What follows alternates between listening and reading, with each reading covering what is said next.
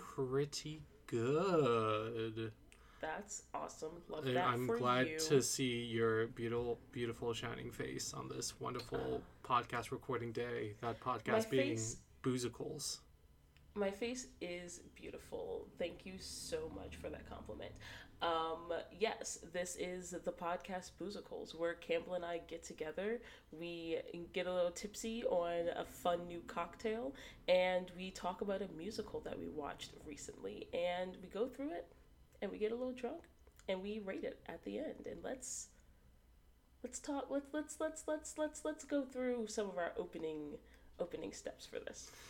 Yeah, our our our segment that you know our famously named segment called our famously named segment called the wonderful wizard of words Oh, and one. our hmm i try i try and our musical term of the day is say it right Oh. through it.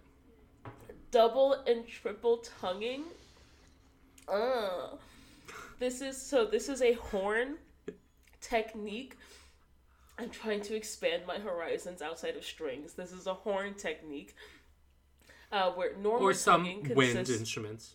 in yeah yeah yeah. Normal tonguing consists of interrupting the airstream by tapping the back of the front teeth with the tongue as certain syllables like da ta do or tu.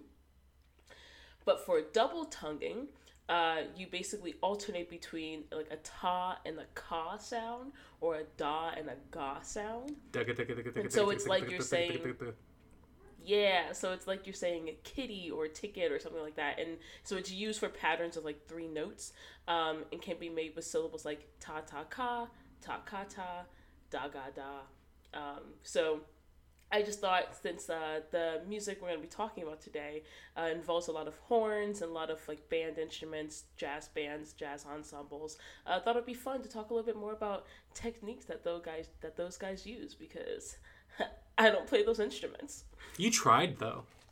I have tried and I was not unsuccessful. No, and you were like really. I'm glad. I'm glad this this is the perspective you have of it now, because you Mm-hmm. tried for like a week or two, the clarinet, and you're like, I can never play this. I can never do this. This is too hard. I'm like, jeez, Raven, calm down. It's fine.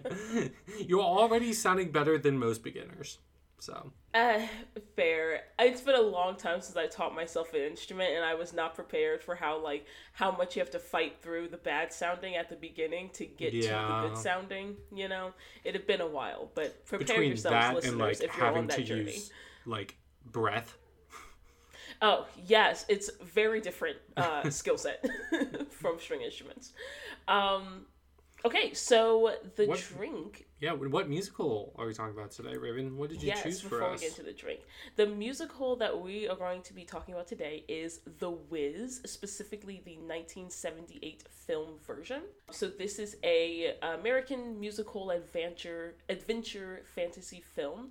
It is directed by Sidney Lumet, um, and it's basically a reimagining of L. Frank Baum's classic like the Wonderful Wizard of Oz. Um, The novel. So it's adapted, the novel, yes. And it's adapted specifically from the 1974 Broadway musical of the same title. Um, and that is by William F. Brown, I believe. Yeah. Um, yeah, so this is basically, you know, Wizard of Oz, but just reimagined in a more like urbanized environment. So it takes place in New York City. Dorothy is from Harlem. Um, and just like new songs, new, like slightly different book um, and everything, but generally the same story. So I wanted to talk about this today just because, you know, I had actually never seen The Wiz, um, which uh, listen, my black heart has been hanging on by a thread for years, so I figured I should try to. You. and I even went to a black high school that was going to do it for our like musical thing, and we never did. the Wiz. I've seen a stage production of this before, and I like know the uh, most of the songs, but I actually have never seen this movie before. Oh yeah, I yeah I never seen it. I was like, we have to watch it at some point. It's Yeah. got to be very good. And and also, I love the song "Ease on Down the Road." so It's was so like, good. it's just So like good. it's it's so It's- good. it's just it's a good. great song. It's just so much fun. Um, and I do uh, have this one memory though, um, because you know, in the past when we were talking about the podcast, it was like, oh, what musicals should we do? And we talk about like you know more well-known musicals, things like that. And like Yeah. Raven didn't have really any interest in doing Wizard of Oz, but she did have an interest in doing a porn parody of the Wizard of Oz. That's apparently still a musical, so I'm glad this is the route we're taking today. Um, Okay, listen, I wasn't going to up. bring that up today necessarily, but fun fact, I also have never seen the full actual Wizard of Oz movie. Um, I've seen parts of it, but the only full version I, of the Wizard of Oz I had seen prior to this was um, the the porn parody version. And you said there's songs in it? Yes, yeah, there are actually. Wow. Wild. They're not necessarily like good, certainly nowhere near this level of artistry, but there are songs, yes. they exist they exist. So uh, our drink for today is inspired by uh, Dorothy's iconic shoes in The Wizard of Oz. Um, and the Wiz, they are not the red sparkly pumps that we know from the uh, Movie. Judy Garland. The, the other, the other Julie, yeah, the Judy Garland version. Um, but in this version, they are silver. Um, so we are drinking what I have dubbed a silver martini, um, which is basically a, a fairly standard martini, but I've added simple syrup and orange bitters, um, as well as a little bit of edible glitter to give it that nice sparkly effect. My shit's gonna look so- magical. Mm-hmm. Um, and I will shit. say though, the original The Wonderful Wizard of Oz, the book, I'm pretty sure the shoes were silver or tin. Oh, color. okay. Like silver, there was silver in that book. Ruby, uh, red was just for like that. It wasn't the The original the color Judy the shoes. version. I got gotcha. Oh, that's interesting. I didn't know that. Yeah, so that's fun. Cheers. Yeah. Cheers. Oh, that's great. I like that. I Yeah. don't like martinis. I'm gonna be brave and say it.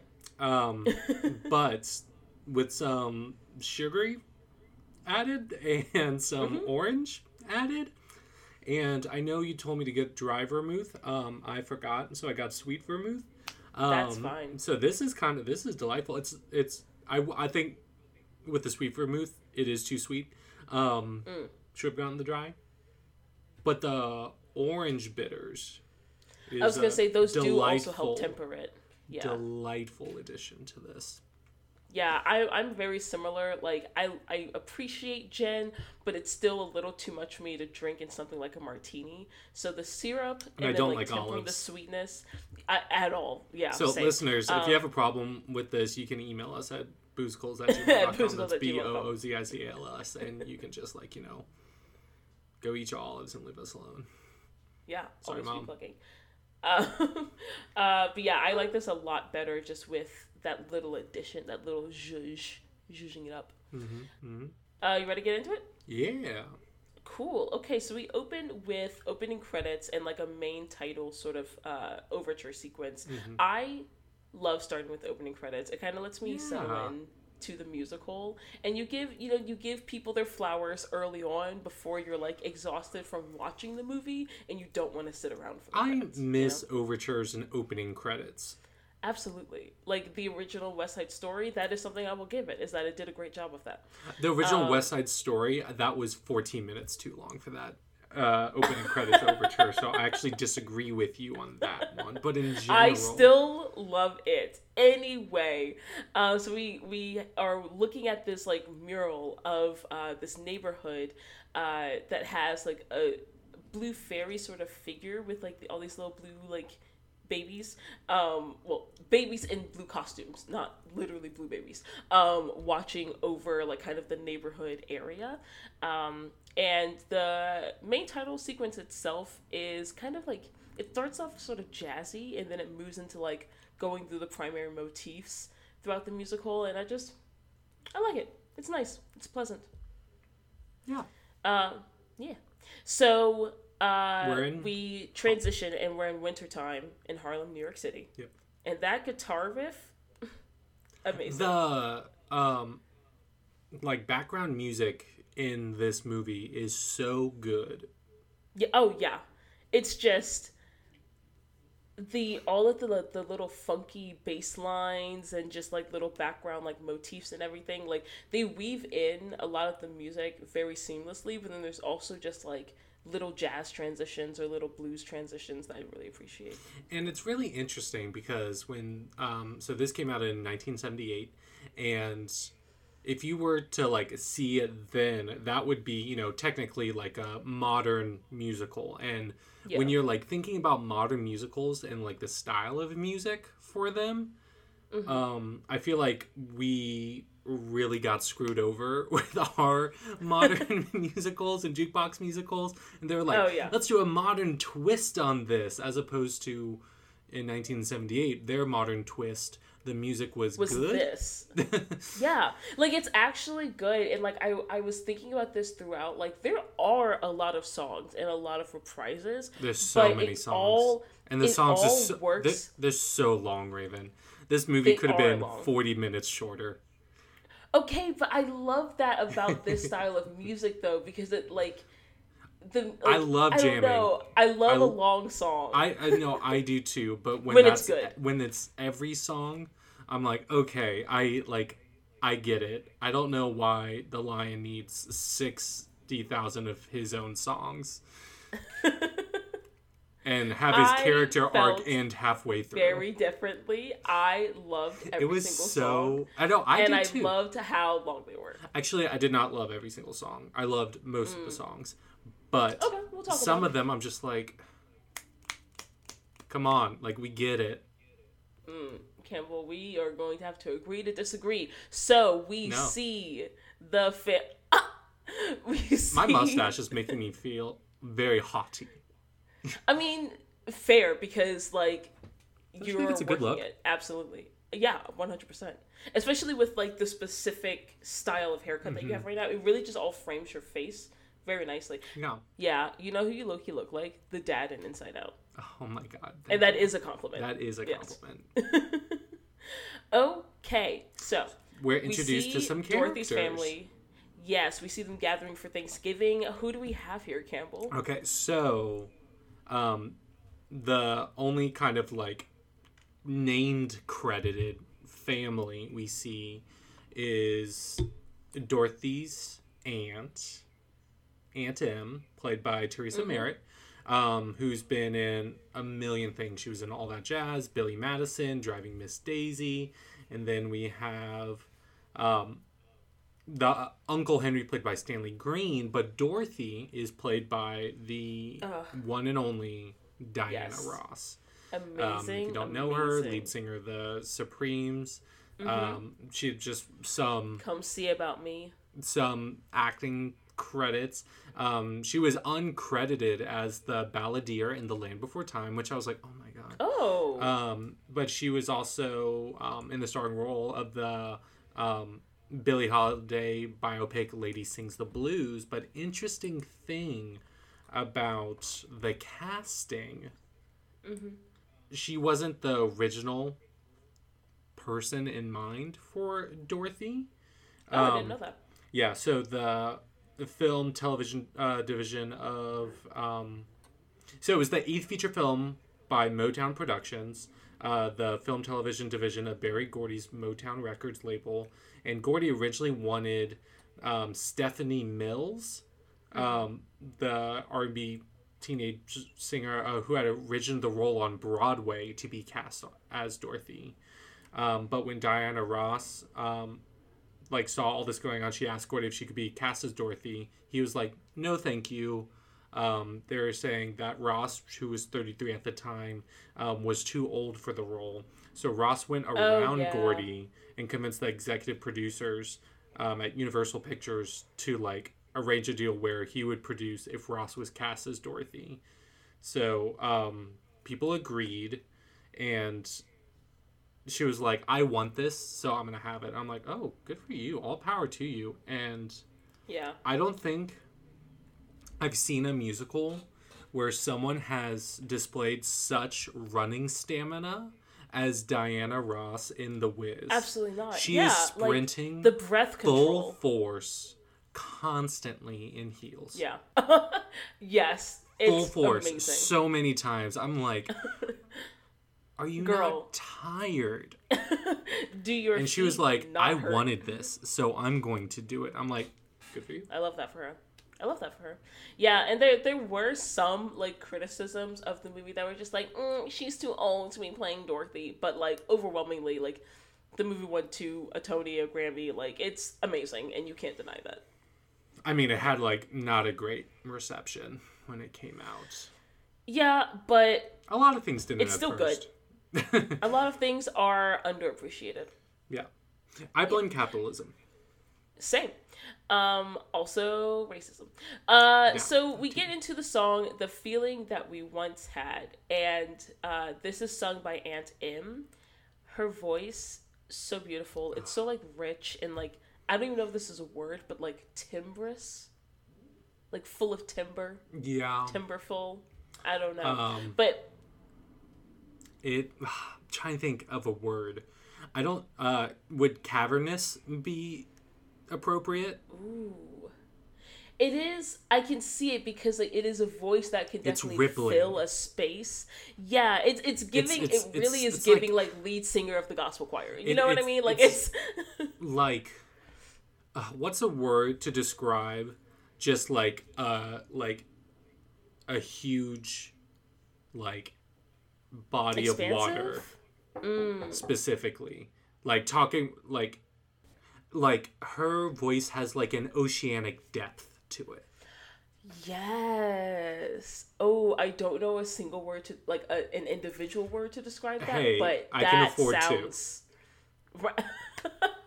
i just got paid I just got paid. I love that for you. thanks i get paid Um, monthly um Ooh.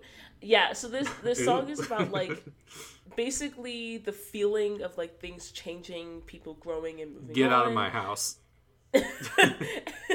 yeah, Dorothy's moving out, and she's like, um, well this no could no come she's sooner. She's not necessarily moving out she yeah, she's moving. She's, she's being encouraged starting her first job as a school teacher and being encouraged to move out. I but I thought- thought she no, was thought- actually moving out. No, too. no, no. I thought she she was already has a job, and Aunt Em wanted her to go for a new job because she's a oh. kindergarten Oh. teacher, and it's like, have you thought about teaching older kids, but also doing that somewhere that's not here? I was the impression I got, as in just not I- to like kick her out, but encourage her, be like, hey, start your life. You've like haven't really seen the world, or even south of I forget the street. Um, Yeah, but like yeah, she south of Twenty Fourth introduces her to a guy and just like all this stuff. guy. I guess her yeah, cousin, you're right. um, because his I yeah Aunt Em's daughter is the one that comes with the baby. yeah yeah. No, you're right. I interpreted the like, oh, I can't believe you're this old and you haven't and like you're just you haven't moved out yet. I somehow interpreted that as like, oh, she's just now moving out, and yeah, she's not yet. you're correct. Um, but yeah, so Also, the cake she made looks terrible. what kind It's- of cat in a listen. hat live action Dr. Seuss ass cake is looks that? like someone who would be on Nailed It made it in their audition. It video. looks like it was made for Grimace's birthday. Happy birthday, Grimace! It was recently his birthday. Happy birthday, Grimace. Happy Yeah, birthday, Grimace. this this is a pro Grimace podcast. Happy This is a birthday. pro I- Grimace from, podcast. from the Boozles family, we would like to wish Grimace a happy birthday. Absolutely. Happy belated. Grimace. Um, so the family's having Thanksgiving. Uh, Dorothy Is it sort of Thanksgiving or Christmas? Out. It's Thanksgiving. Okay. I, I only know that because I looked at the plot. Okay, thank you. Yeah. I didn't. I was like, oh, Raven will Well, figure it out. After uh, 70 of these episodes, I realized that I need it up. so, um, so That Dorothy and steps just like character names. Yeah, all the time because memory shot. Um, so Dorothy steps out, and we basically it. hear her singing about her doubt and like, mm, Mm-hmm. "Can I go on?" which is the name of the song. And she basically is like, "I don't think that I can make it on my own. Like, who's going to help me? Who's going to lead me if I'm like all alone in this big wide world?" Um, her voice also beautiful, like Yeah. beautiful. The song itself is like I wrote high and weeping, and I don't know what that means, but it feels right. And it has, um, Do you mean like pitch wise? Yeah, like high in, uh, it's not like high, high, like it's not like, like fucking whistle tones, you know what I mean? But it is like physically a soprano song. Um, and it's very like, it's got a lot of legato, a lot of like long connected notes, um, that definitely require a lot of breath control.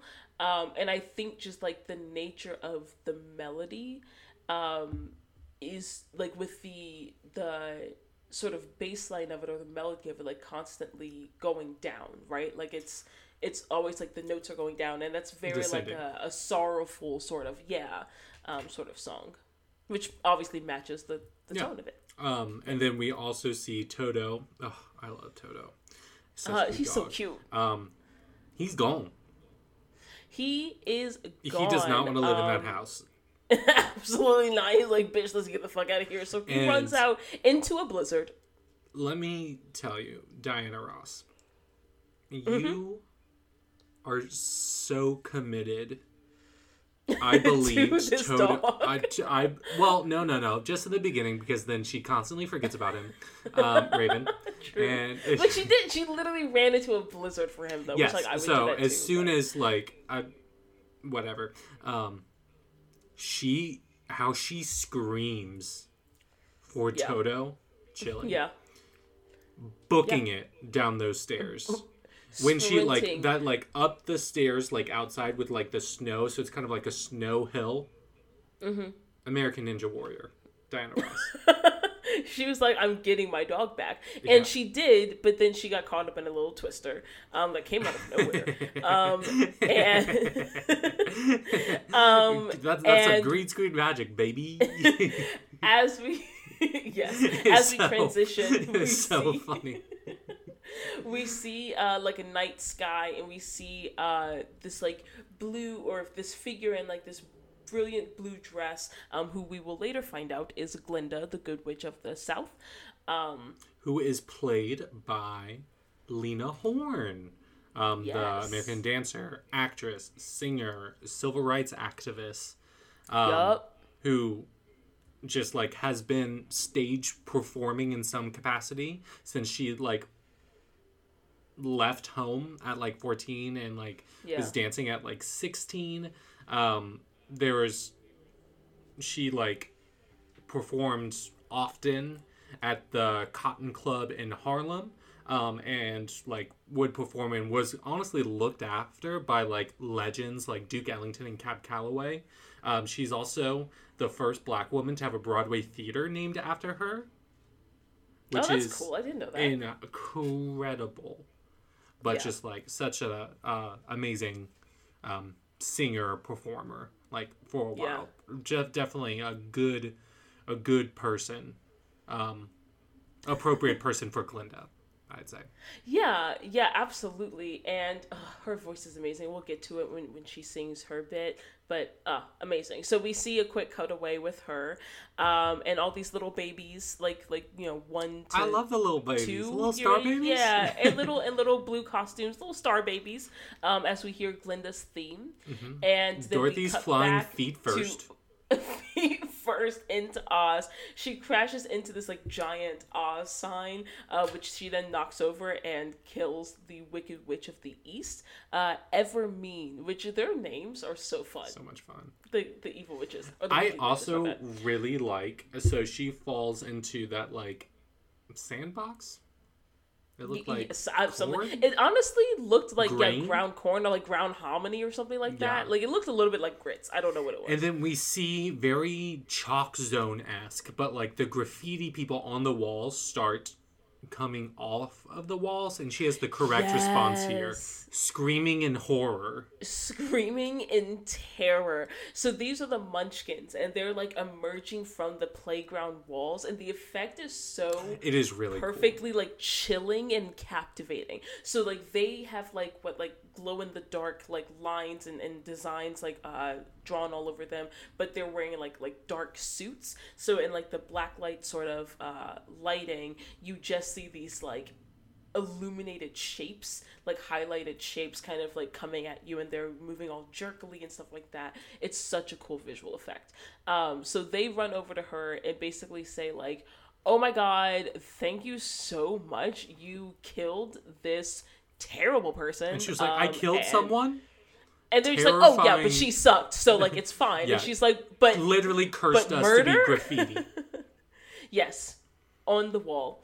Um, and she's like, okay, but like I still want to commit murder. And they were like, well, we're thank you. Yeah, they're like, I never did anything. I've never killed anything before. And they're like, you've never killed anything.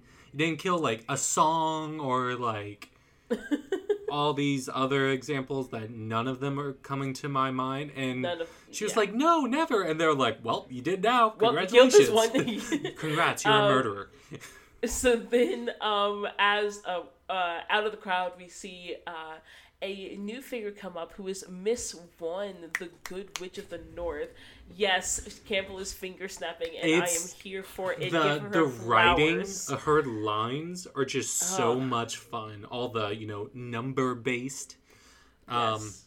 things, um, which okay, so she's played by uh, Thelma Carpenter, um, who's been all over stage and screen. Um, some of her Yeah, Broadway appearances include Memphis Bound. Uh, Inside USA, the 1952 revival of Shuffle Along, Ankles Aweigh, uh, Hello Dolly, um, and then she would also co-star in the Mother in the TV version of Neil Simon's Barefoot in the Park. Um, it's something really cool. I, I like seeing when people's like before and after like Yeah. career type things, not like it's was the end of the, her career. Um, but in 1938, she won an amateur night at the Apollo Theater. In 1993, uh, she was honored and performed um, in the NBC TV special Apollo Theater Hall of Fame. Oh, okay. Isn't that That's so Yeah, the- cool? The, Just Apollo like- Theater is not a uh, it's not an easy crowd, so Uh, that's no. pretty impressive. Uh, yeah. And the all the like counting stuff, great, big fan. And yeah. I really appreciate Oh. I love it. I in, love her entire characterization. in this compared to the Wizard of Oz movie. Um, Yeah. you actually interact somewhat um, with all four witches. Oh yeah, that's yeah, that's cool. Again, I haven't seen the original. Glinda's the original one is just like follow the Yellow Brick Road, and does Yeah. all the other stuff. Yeah, I I got that. Yeah, I I really like how you do see all of them, and you do get like their own kind of tone for each of them. Um. So yeah, so she gives Dorothy Evermean's silver shoes, which are the inspiration for this episode's cocktail, the silver martini. Cheers. Cheers. And like my simple syrup and my gin is a darker color, so mine is not silver, but gold sliver. It's cool. uh, as long as it still tastes good, that's what matters. Mm-hmm. So she tells her to follow the yellow brick road to Oz, and we get into the song "He's the Wiz." This is fun. Uh, this I literally this this this was my first word, my first note on the song. This is fun. I'm having a Yeah. good time. I love it. It's upbeat. The Munchkins are so fun. Whimsical. Um, just like the way they're just dancing around. Oh yeah, they're, it's worth mentioning. They're just like a bunch of kids. Like they look like ten to like 14, 10 to 15, maybe fifteen year olds. Um, just a bunch of kids just like having fun out here dancing. Um, and it's like lead singer and chorus style, Yeah. which I really love. Yeah, which It's- there's there's a lot of because there's a lot of like gospel and soul influences in this soundtrack. Yeah, and uh, Miss One is pretty much in this song. Uh, he's magical. He has a lot of magic. He can help you. But let's sing Mm-hmm. Yeah. about it for 30 minutes. Let's sing about it. Um, so we get through that song. Love it. um, a lot of good pantomiming and a lot of good gaz- Oh, yeah. kazoo play. Kazoos are great. And And, it's very like oh go ahead. I was going to say, and also this is the point because Dorothy's been scared or like sad Yeah. or like somber the entire movie, but like during like the dancing scenes of this, you can see she's like actually starting to have fun. yeah, she's starting She's to like come alive. She's starting to like feel a little better and like, oh, I've got all these friends around me. This is fun. This is like this is a party. Um, and then they get to like the end of the song, and uh, Miss One is like, okay, so you got to make sure to never take the shoes off, uh, never take the the silver shoes off. You got to keep them with you, and you're gonna follow the yellow brick road to meet the Wiz. Um, and you're going to, you know, get back home, and, and everything's gonna be great. Um, and then they all disappear. Terrifying. and Dorothy is left totally alone. a lot of this movie, and there's a specific chain of events that we're not going to talk about talking now. But parts of this movie is full on a horror movie. Yeah, absolutely. But like, but like, uh, shows used to be like that. Do you like Disney movies used to like traumatize three year olds? Oh my! The original Willy Wonka. Oh, facts. But even like the the original Lion King, like we talk about how like you see Mufasa die and then they zoom in on his body, like it's a it's a cartoon, but still. Damn. Um, Damn. But yeah, So- everyone's gone after the really fun taxi bit. Yeah, yeah, yeah. Um, so now Dorothy's like, oh shit, well, I just want to go home. I'm scared again now. So we get into the song Soon as I Get Home, um, which I really like the sort of style, stylism, I guess, I style of this song. Um, it reminded me a little bit of like some of the slower, like Michael Jackson songs. Um, but the, I really like the way like earlier we talked about how in Can I Go On the melody was constantly like falling down. Um, this one kind of like it goes down and then comes back up and then goes down and then comes back up and it kind of like washes over you. It, and, And it really like, displaying like her uncertainty, like through Yeah. that. Yeah, like she's saying like, okay, I just need to get home. That's all I want to do. So like I can make it, like I can get there, but like ooh, like I, that's that's all I want. Like how am I going to make it through this world? Like I'm still unsure, but I know that I have in theory the tools to to do what I need to Yeah, do. Yeah, she doesn't want to be afraid. She just doesn't want to be here, which I'm like Yes. relatable. Yeah, and I do think it's interesting just in terms of like the story of the Wizard of Oz in general. Um, I do think it's interesting that like Miss One specifically emphasized don't like keep the shoes with you. You know what I mean? Like those are basically like how you will get through this. Um, and the fact that the shoes at any time during this journey, like Dorothy can click her shoes, like click her heels and go home.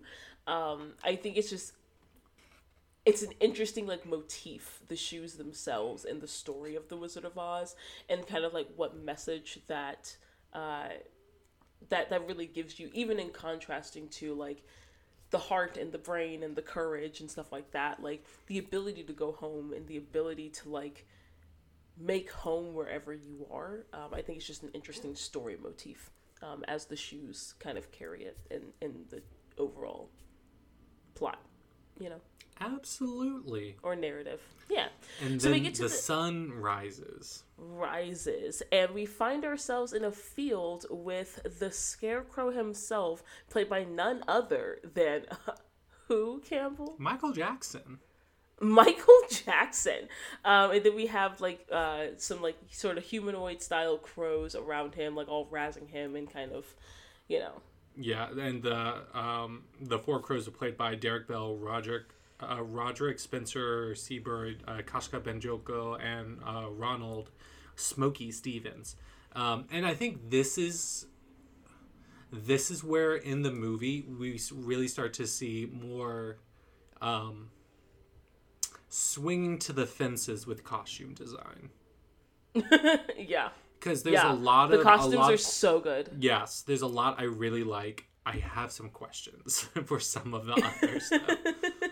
for the Scarecrow, for Michael Jackson, what are those shoulders that look like sock monkey feet? Um, Well, he is made of garbage, Campbell. yes, but Yes. he didn't need tubes of sausage on his shoulders. And it was distracting fair. the entire time. The entire time. and I think it's really interesting because uh, there's there's a lot of the costumes. I'm just like that looks so sick. I'm a big fan of everything that's going on. Like the Tin Yeah. Man, perfect. Oh, I love Great. the Tin Man. Great. Oh my gosh. Nipsey Russell looks so good there. It just I also so love cool. um Evillene. Fantastic. Yes. But yeah, no, the the But his the also scarecrow's the- arms do look a bit like the oh, burlap sack that's skin color Yeah. for the head and kind of was a little jarring. And what is the nose? The nose is a Reese's uh it's a Reese's cup wrapper. Which I actually love. Okay. Yes. I like that more now. Okay. but- Understood. When you have like the, just like the bagginess of the head. Yeah, the the face is a off. is a bit yeah, but me he's okay, but he's literally like a, a scarecrow made of garbage, which I think is meant to be a little like not pretty. I know, and I get that. No, no. I understand. I understand. but when you make it like skin color, Yeah, no, not so he the best execution. It's not the best execution. That's fair. This is definitely not the.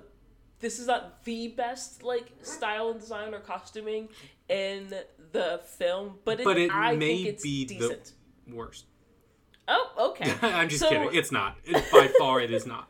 We will talk about that Oh, later. true. Oh, yeah, Uh, yeah, yeah. Um, so he's he is made of garbage, like I've said repeatedly at this point. But um, the crows all call him garbage guts, which is just sad. Um, and then they make him sing. Oh, go ahead. I was going to say, like, I was thinking, I was like, how could you spin that to make it better? But if someone like called me like garbage boy, I was like, I think that would be endearing because I would take it like that. Um, so they make him sing the crow anthem. And the crow Um, commandments, which is pretty much, hey, don't question it. don't question the system. Uh, don't learn to read or write. They want that sweet, sweet, sweet corn, which like Um, relatable. And we get into the song "You. Can't Win," which is a little funky number. Uh, It is a little of funky. course, Michael Jackson. Yeah. Um, it's it's very sort of like Jackson Five esque in the sense of like he's like very clearly lead singer with like all the crows like singing back up and like doing little dances and you know. I liked your Love little it, dance love it. there.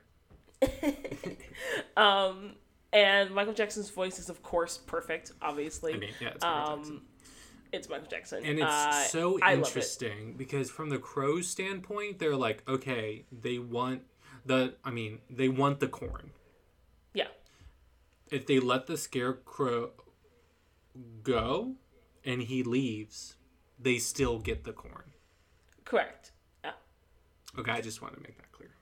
Oh no, yeah, no, totally. But I think it's also that if he thinks It's a control because I think like yeah, I think like the thing of it is power. like he can get off the pole by himself too. Which if he could get off the pole by himself, that means he can like kick the crows and like run at the crows and stuff like that. Whereas if he thinks that he can't leave the pole, then he's relying on himself just physically being visually scary enough, which clearly doesn't work for these crows. Um, So I think that's the point. But I told Oh, no, yeah, no, for sure, you're right, one hundred percent. Um, Yeah. And then Dorothy is like, I'll get him out of there by basically Yeah. just like putting her hands Sicking on her him, and then he does all the work. Um, Yeah. And can just fully get on himself. And then Toto tries to like bark away, and she like shoosh, like she is like Oh yeah, she's she it is the active in this movie, and I really appreciate in this it. movie. Yeah, in heels. Yeah. In heels. Um. Yeah. And so she scares all of them off. She helps them off the pole, and he's like, "Well, I, you know, I don't have a brain. You know, I can't, you know, I can't figure out how to scare off the crows and and you know, do all this stuff for myself and blah blah blah."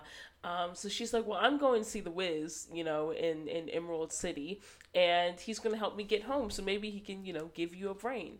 And so she convinces him to join her in her quest.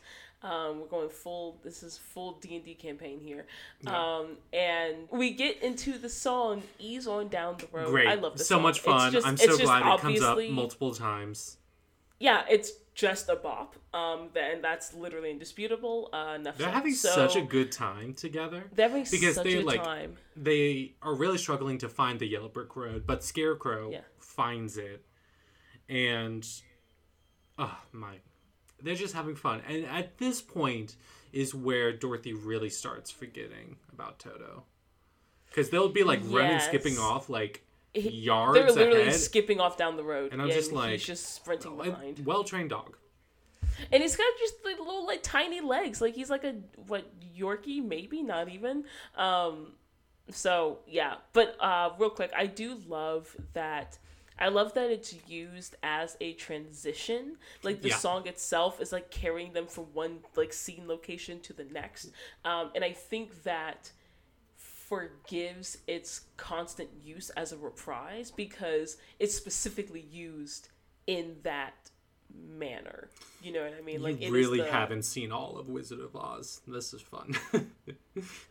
Follow the Oh, like.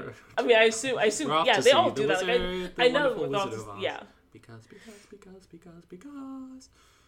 This is the wonderful yeah. But I think, like, I think, like, I like that. I like that usage of the song. I. Yes, I do too, and I think it's really cool with this when we keep on, you know, adding these different characters. How like the base song of course is the same, but what they add to it, like it's like exponential, like how much Yeah. better it gets. Oh yeah, absolutely. Yeah. Okay. Drink numero dos. Yeah, sure. Cheers. Cheers. I like that. Mm. And I was really going. I was trying to get the like vibe of like a classic, like a very classic drink. You know that you could have like a few of. You know, like you know, good good three. You know, um, but just like that vibe. You know, that kind of feeling. And I feel like this this kind of this kind of gets it. I think so too. And I realized that I made the first one wrong. I switched the amount of vermouth and simple syrup. That's why it was too sweet. Fixed it. Oh, Great. Love it. That's awesome. How many Okay, so dashes of bitters did you use? I used a lot. Um, I just love so bitters. the first time I did like really just a couple of drops. This time I did like a solid two dashes. Um, and I, I really think like that's why I just said to taste because like bitters are one of those things like add as much or as little as you Each like. their own. Yeah, honestly. Um, so they continue on down the road and they find an abandoned amusement park. Which is such a Um, fun way to do this. It's such a fun environment too, like just a cool setting. Um, I really love like the scenes um, and like the set design in this entire film. Step right up and save a life. Um, we hear Yes. that the Tin Man, played by none other than Nipsey Russell, um, Mm-hmm. who is just great. Um, he's Great been, costuming, great every great Yeah. performance, great everything. and um, he's a great performer. He's been on. He's like the variety show, game show guy. Like Yeah. people just love him so much. They're just like, just hang out with us, and he is successfully amongst a million other things, but made such Yeah. a successful career of like, hey, let's hang out. Um, and his appearances on these like shows and stuff um, were often distinguished by like little like short humorous poems uh, he would recite, uh, which led to his nickname, the poet laureate of television. Oh, that's fun. I like Yeah. that. He's great in this role. And so Oh, he is stuck under his fourth wife, Teeny, which Mm-hmm. um he when they like moved Teeny, she wasn't on him. Yeah, no, she was kind of just like. I don't think she was truly obstructing his ability to get up, Yeah. but maybe he was just a little. He was a little locked up in a Yeah. couple of joints already. You know, Um, maybe he was he was just kind of stuck. His costuming is really cool. It's like recycled Oh yeah, materials kind of. yeah, yeah, and Very it looks steampunky. very. Yeah, and it looks so realistic. Like it does a very good job of like representing Like like, the human can? the human visage. yes. Um The human it does a good job of like representing the human yeah, visage, visage. No, it's visage. Um, It while is still visage. also oh okay. I wasn't sure if it was like a Hercules like Voss moment. Um Hercules. um, Hercules. Uh, but yeah, but it looks it looks really really good and just really uh the all the costuming is amazing. Yeah. Uh, well, not all, but this costume. Yeah. Um, and so he gets into the song. He's like, "Oh, like if only I had a heart, you know, like I am not able to feel." And He we was get into the song. Born with If great looks. Um, Yes, Nothing but no hurts, no, emotions, and an er, irresistible attraction to the wrong women. yes, um, so we which interesting uh, line. So we get into the song "If I Could Feel." Um, what What would I like, do if I could feel? What would I do if I could feel? Yes. Um, which is very like crooners era, very like soft jazz blues style. Yeah. And I just want to just read real quick um, this little this little note that I wrote listening to the song.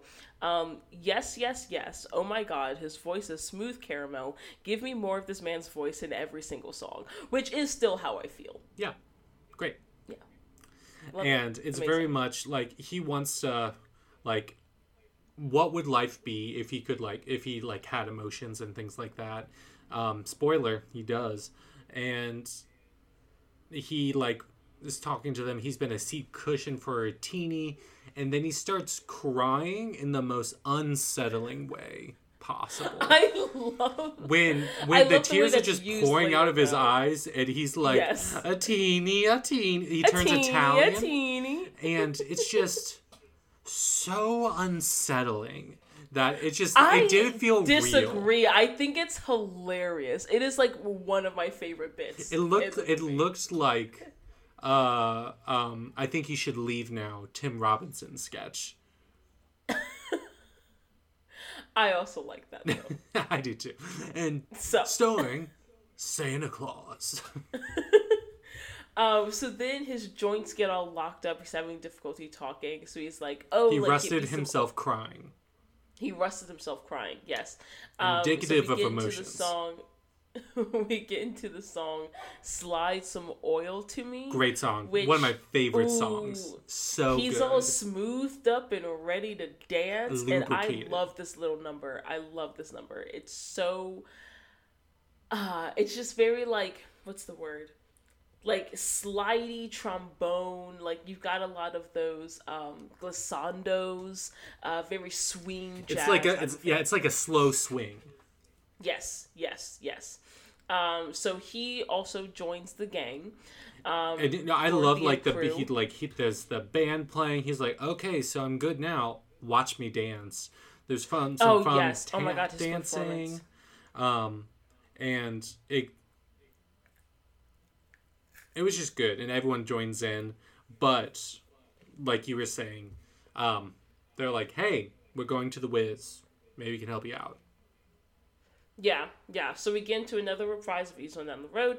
Um, and they carry on down the yellow brick road, and we eventually find ourselves to like one of those big like bank buildings, like Capitol buildings, or whatever, Library. that has like the stone.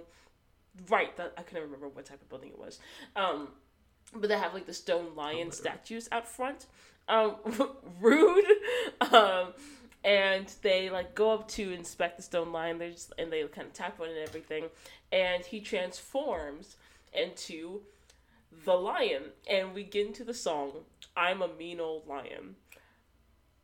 Great, The horns, great great. singing. I'm dancing. Great. My shoulders are shimmying. My face is doing doing the thing because that that beat is mean. Hey. and I I'm here for it. Ted Ross, great job. Who plays the lion? He owns Uh, that stage. otherwise known as Fleetwood Coupe de Ville, um, who's been in a million things. He was in Police Academy. He was in the Arthur movies, uh, Different World, The Jeffersons. He, I think he like. There's the supporting cat the in the gang other than like Dorothy. Um, They do such a good job, but there was something just so special about the lion in this movie. Oh yeah, that like I really how he's highlighted and how he's able to like cement himself as like honestly the pseudo protagonist yeah. so, so well done. And i think it was just really really cool um i also like the just like how he was like introduced with like yeah like we were saying those like stone lions Yes. did you ever see uh second not secondhand lions um the I love secondhand lions I though. yeah. Uh, what is what was the PBS show with the reading lion reading between the Oh, lions? reading reading between the lions. Yes, I did watch that. Great show. PBS. Oh, great. Throwback. Oh my gosh. Yes. Um. So yeah, I, I a also pun. agree. I really love. I really love this introduction uh, to the lion character. I definitely agree. He steals like totally owns the mic, owns the stage, um, and steals a lot of the the sort of screen presence here. Um, and just as I was starting to think, hmm, what an interesting reimagining of the cowardly lion like he's this funky brassy like mean old lion um, and then toto bites his foot and he collapses into sobs and uh, yeah no totally totally coward um, i love that the song is the misdirect i think that's Yeah. very fun I also really Yeah. like in this song, and also like some earlier, um, when uh, Dorothy's singing that she wants to go home right after the Munchkins all leave. Um, yeah there's just such cool details in the background. For example, here Yes. there's the like "Don't walk" sign, but it's "Don't ease." oh i didn't even notice that look at your eye for detail And then the other um, earlier, it was like the like graffiti like tagging. One of them was lollipop one three five, which is uh, I assume a reference to the Lollipop Guild of the Munchkins, it's gotta be right right? But there's just like such fun details in the background There's- in like all yes. these scenes. yeah the set design in general is is so good i i really appreciate the way it kind of ties everything in um and it definitely keeps the sort of like immersion suspense of disbelief going at all we find out the lion is IOBK, um, incapable of being king. Don't really know if that needed an act like that, but listen if it helps it if it helps it helps we all love a mnemonic device Yeah. so um they were like again you know, exiled let's- in disgrace. yeah um so they're like okay well died? you know never heard never what Do you think people died because of his Because- cowardness? to le- oh oh for sure yeah Okay, how makes many? sense right mm. Baker's dozen. I, I mean, order of magnitude wide, yes, but like the terminology. Lions dozen. Uh, yeah, I, w- I would imagine it wouldn't let it get too far. Although it could have been like, it could have been like, oh, he led like a cavalry or something into battle, but then like he bailed and the cavalry ended up being like ambushed or something. It could have been something like that. In which case, like fifty. But that's that's still same order of magnitude technically. um, instead of cavalry, let's say pride. Oh fuck yes. Ooh. I'm Love a it. scientist. so they they uh, get him to join their quest uh, to head to the Emerald City and meet the Wiz, and they end up you know Ease on continuing down. down the road and ease on down the road, and they Oh, get God. into a haunted subway station. Oh God, this is Um, This this, is seems like low key terrifying, thing of the best nightmares. way. I was like, what the Yes. fuck is happening? Yes, Yeah, absolutely. cheers The- I did. to. Cheers. I did appreciate the mimic garbage cans though. Um, that like like they opened up. Let- the let's start and, from the beginning. Teeth. Oh yes, yes, yes. Go ahead. So this is they're in the subway with the lo- yellow brick road is still continuing on, and they are seeing this subway peddler that we have seen before, kind of like at Mm-hmm. these different moments of. Uh, I'm gonna say new characters join the party because Dungeons and Dragons is stuck in my head. Yeah. I mean it, it also, so have you watched any of Dungeons? Oh, also, we do such a bad a job of this. You can watch The Wiz on Netflix. Oh, yes, you can watch this on Netflix, and please do. It's so good. Or if you don't want to support Netflix because of their horrible policies they're doing, you can also like rent it on Mhm, you, 100%. YouTube and Amazon Prime. Yes. So yeah, This the the subway subway peddler terrifying. played by Clyde J. Barrett, and he has one of those kind of like organs with these like paper la- lantern puppets that are just like, oh, those are interesting. They get so big and are so menacing. They get huge. It was like they were like, Like, full. I mean, obviously seven full size, feet like tall, humanoid eight size. feet tall? Yes, yes, and they're just like chasing them through these halls, and I'm like, I 100% would be terrified. Like this is like the even though like the movie is fun and it's played a little bit for comedy, it's still actually terrifying, and I kind of love that for them. So It's they like they look like I'm trying to. They look like Mr. Blobby. Do you know who Mr. Blobby is? Uh, no, I'm not. Sure Mr. what it's about. Blobby ugh, is this like pink, yellow spotted monster um, that communicates only saying the word blobby in like an altered like electronic voice. Um, he was originally featured on this British Saturday night variety show, Noel's House Party, and it was supposed to be like it was like he was supposed to be kind of like a fake children's television character um and to like scare people i assume um Well, it works.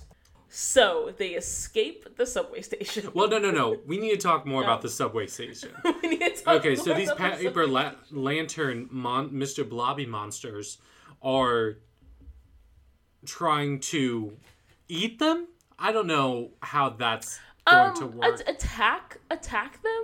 I don't know. It's it's very unclear. Everyone we- but Lion gets trapped, so Lion has to like Yes. work up his courage and like free them. But then everyone gets separated. There are these yes mimic trash cans with super pointy teeth eating the them. scarecrow. And Oh, Lion yes. rips their heads off. and then the tin man is like being electrocuted by this like breaker or something like Breaker that this, spaghetti like, monster, yes. jo- yes And it's just yes. so unsettling. And it's in an abandoned they all like could have died here and the trash cans were trying to eat Toto, oh yeah i forgot about that part um And- i was a fan of the trash and cans to then be honest these the the pillars, the the load bearing structural pillars, came off. Who thought Which- of that? listen architectural um either masterpiece or failure unclear It's like yet. 721, where the, that one column in the kitchen, and people just removed it. And we were all Yeah. like, doesn't this like bear weight but it'd be like that sometimes Do you think? so do you think? Because I was trying to, I the paper lantern people, they like had arms and claws and st- and teeth Yeah. and stuff. It was pretty clear how they were going to kill people. The trash cans would have eaten people. The circuit breaker electrocute people, and yes maybe some strangulation. The Mm-hmm. columns, what were what were their plan? oh bludgeoning damage. bludgeoning, crushing, because Yes. they literally broke apart from like concrete. So they are very strong and ripped apart wires and cables from just Yeah. moving. yeah i'm pretty sure this parking garage like or the, or the subway station like collapses like would have collapsed after this okay so yeah so everyone except the lion ends up trapped he manages to get them out they all end up separated and then we see the lion uh, we come across the poppy girls and let me tell you campbell that is one funky bass line being Poppy laid Girls in the theme? background I I love it. I'm here for it. it I love like a of, third of um, them aren't even dancing with everyone else. So it's like, go on, girl, give me nothing. Um, this bass line reminds me a little bit of like if you're familiar with the, with the song "For the Love of Money" by the O'Jays. That Mm-hmm. opening bass line um, is very reminiscent, like similar styling um, to this bass line. I'm definitely here for it. Uh, they're all like so slinky and just like moving together and just like Really cool I want to go poppy there. gate. Looks like a party. What did you say? The the the gate that closes behind them is like a poppy, Oh, yeah. but also lips. Cool gate. Oh, I didn't even notice that. That's so cool. Um, so they managed to seduce the lion, easy. Um, and All they the, like- like n- all the like mammals, Yeah. um, non-constructs, um, get roofied. yes is a good way to put it. Yeah, because I mean, Um, the Tin Man and the Scarecrow are not affected by this. They're not affected. made out of trash. Yes, correct. Poor Um, little puppy, So, so little drugged yeah. puppy. a little drug puppy. So the lion and Dorothy end up having to be revived by the tears of the Tin Man, and again Terrible. he's just like Terrible. weeping. A no, okay, teeny, here's a why I love it. Here's Super why I love it though, because it's such a thing in any sort of like fantasy like adventure film that like oh like the, their tears will revive them. And i love the fact that they take that and make it like ultra comedic like ultra ridiculous and like silly here. And it's just so you just laugh at it. It's so funny. So everyone wakes up. Uh, the lion wants to unalive himself. yes because he's so ashamed that he was seduced by the poppy girls which is like i mean Everyone, Okay, everyone but, like, lived. it's it's fine. deep. it's not everyone first of all everyone loves some titties so dorothy has to comfort him and cheer him. because he wants to, and I quote, he wants them to let me splatter to the four winds. yeah That's Yeah. not great, Raven. yeah Yikes. But we get into the So song into "Be the a song Lion." Be a Lion, um, which is a very like bright and like uplifting song. We're Um, ascending now. Yes, we are ascending, and I love sort of anthems like this that start slow and almost like sad sounding, but then they transition and they modulate up and become this like big, hopeful, like optimistic sort of song. Um, and that's very much like sort of go the distance. Um, Yeah. Oh, happy day, if you're familiar with with that hymn. Um, and yeah, this this song is very very bright, very hopeful. Um, looking forward to like what is to come and what we can still achieve. I love it. Yeah. And they're like, hey, you can do this. You already have. You're like in your own way. Um, and he was like, yeah, I can do this. I am brave. And I was like, I guess his Yeah. character arc is over? Complete, yeah. It was a bit stunted. I feel like there could have been maybe some more development in there. Um, because like at the end, uh, I guess we'll get to it. But at the end, like Dorothy's like, these are all the things that made y'all like that showed you had courage and showed you had a brain and showed you had a heart. And I'm like, I feel like those could have been maybe emphasized a bit more. But yeah, Yeah. yeah, Um, but then they see the Yellow Brick Road some more going into Mm-hmm. the Emerald City. Emerald City. Yes. um, Um, so we hear the uh, Emerald City sequence, and we get into like very, in my opinion, like Hunger Games capital city vibes, where everyone is like kind of decked to the nines, like always like trying to look their best and like always trying like like not necessarily eccentric, like crazy eccentric fashion, but that like oh we're like better than the the peasants and the, the yeah.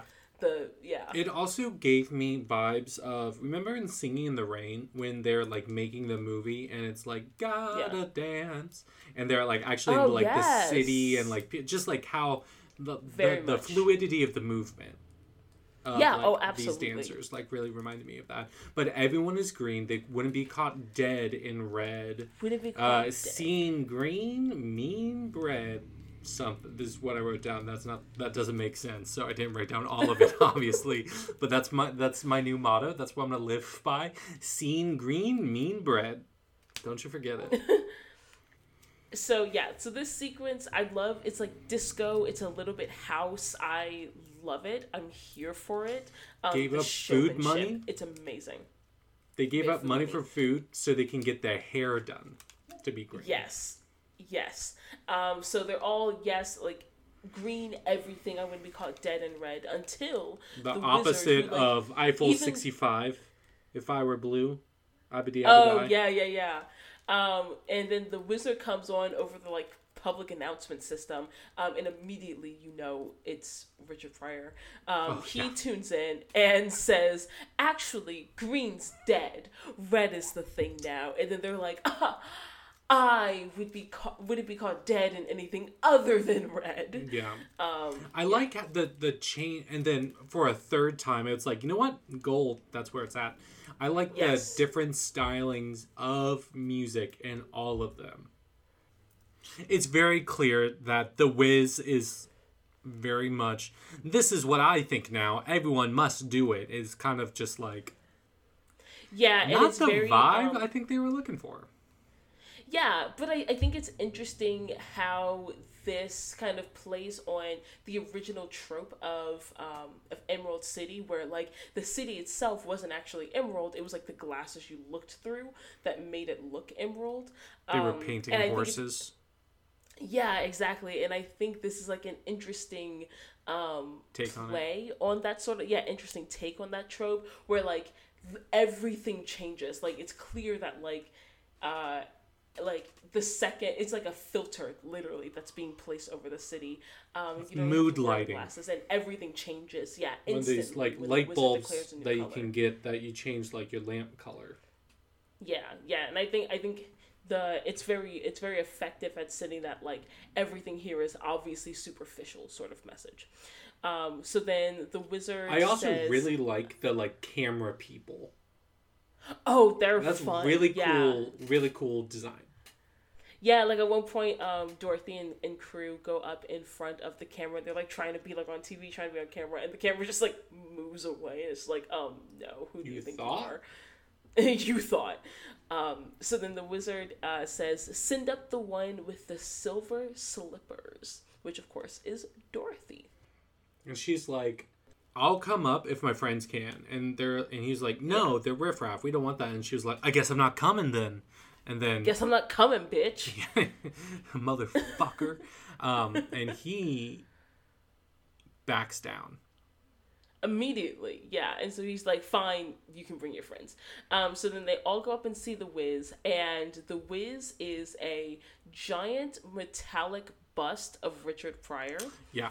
and i'm kind of here for it So Richard Pryor, um, yes he's you know incredible stand-up comedian actor. mm-hmm. Um, he is one like he's won an Emmy. He's won like five different Grammy awards. Um, he received the first Kennedy Center Mark Twain Prize for American Humor in 1998. Uh, he was listed as number one on Comedy Central's list of all-time grand- greatest stand-up comedians. In 2017, Rolling Stones ranked him first on its list of 50 best stand-up comics of all time. He's been Oh, done other acting things. He had his own like kid show, kind of like Sesame Street Pryor's Place. He was in Superman 3, Yeah. but he was also in another musical that we have done on the podcast so far, Raven. And what is it? oh my gosh i already know i don't remember um it's got to be something a little older It was a brief assume it was, cameo. I would say i assume it was like cameo I'll give you a hint, like what we were Okay, talking do. about.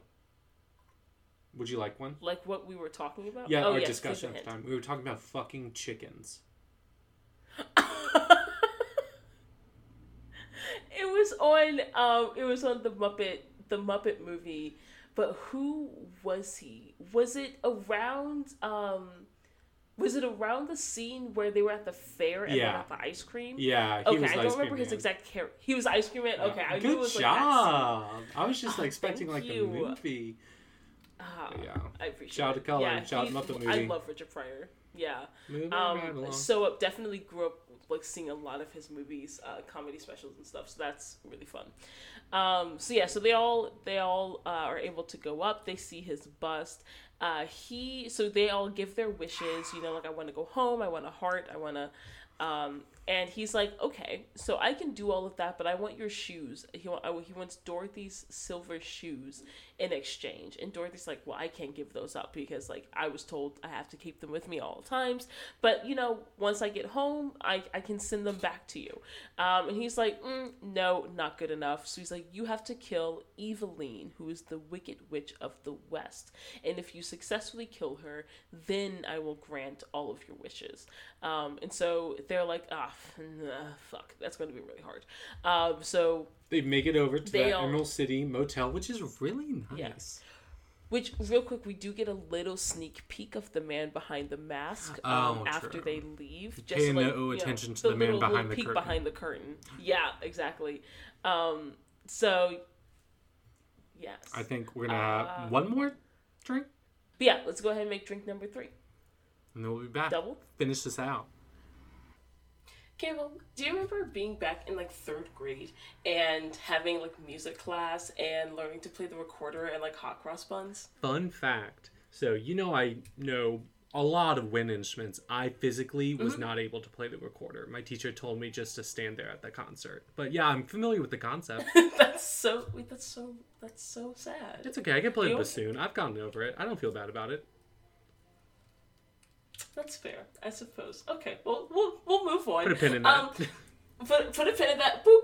Um, so. Unfortunately enough, uh, there are students all across the country that have never before had a general music education class, and don't have the ability or the opportunity to access music education um, and get the chance to learn tons of different wind instruments um, or even just the recorder. And that's why we are partnering with Education Through Music, which is an organization that partners with low income schools in New York City to provide students better access to music education. Also, 53% of New York City schools do not have a music teacher on faculty full time. So, Education Through Music also provides weekly music education by putting qualified music teachers into these schools. Yeah, absolutely. And one of the reasons this is so important is because motivation for learning means motivation for staying in school. And a lot of the students that are able to be involved in these music programs report that they have uh, attended school when they otherwise would have skipped, um, or like stayed in school when they otherwise like wouldn't have wanted to stay, specifically because they were looking forward to music class or they were looking forward to ensemble um, and, and getting to learn uh, specifically about music and you can support and learn more at p2p.onecause.com slash boozicals. That's p2p.onecause.com slash boozicals. And help out. Do you have an instrument that you've neglected and now it hates you? Do you have too much money and think, hey, this can go to a good place? Neither applies to me, but I want to talk to you about the D'Addario Foundation. They believe in the transformative power of music and that mentoring and building communities through music can positively affect social change. 100% of every dollar raised goes directly to support efforts to get kids involved in community music programs, acquire and maintain instruments, provide college scholarships, and support new innovation in music education.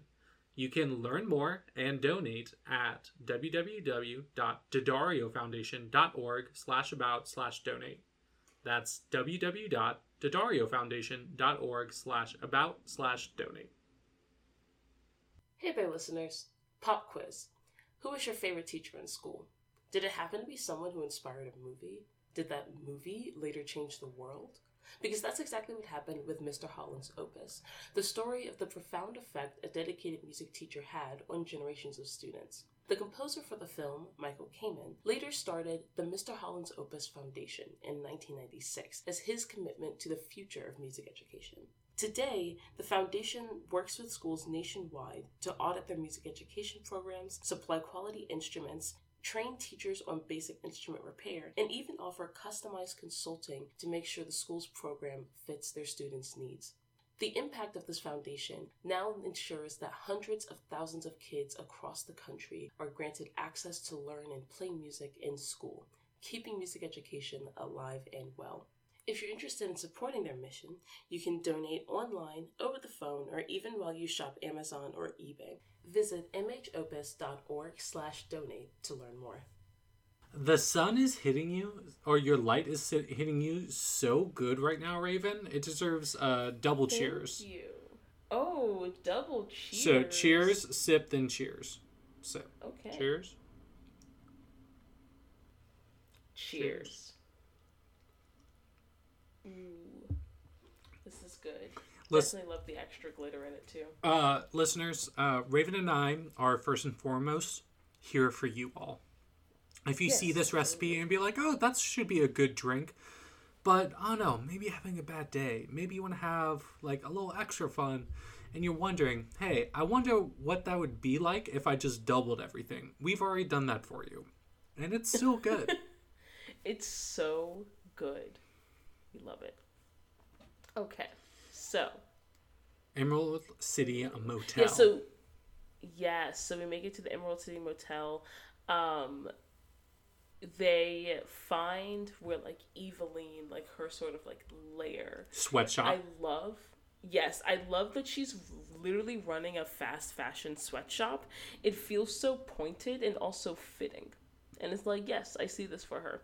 Um, we get into the song Don't You Bring Me No Bad News.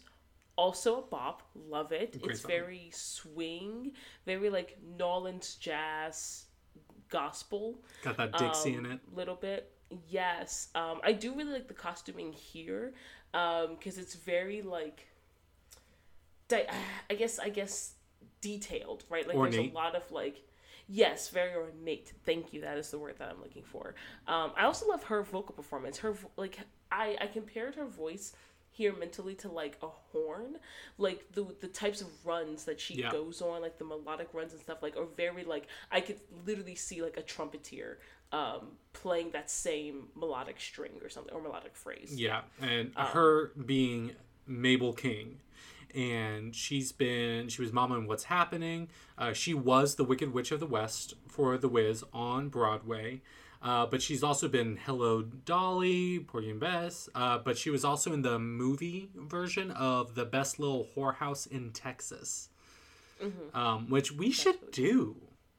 that sounds really fun i'm honestly Dolly down to do Parton? it yes Um, love dolly parton she is she does such a good job and this song is really Yes. fun because she's the boss here and this song is like don't don't bring anything i don't want to hear bad news negative i don't want to hear it yeah which i will say obviously not in you know this kind of situation but good advice if you have bad news about work and you need to go to your boss superiors team whatever don't just come with the bad news come with a, at with least a solution. solution and i think this definitely. this song kind of encapsulates that because the, she says you can kind of talk around it but don't just come here telling me what i don't want to Mm-hmm. don't hear just lay it on my lap Yeah. yeah yeah um, yeah, I, I really like this song. Give me something I was, can again, use. shoulders shimmying throughout the number.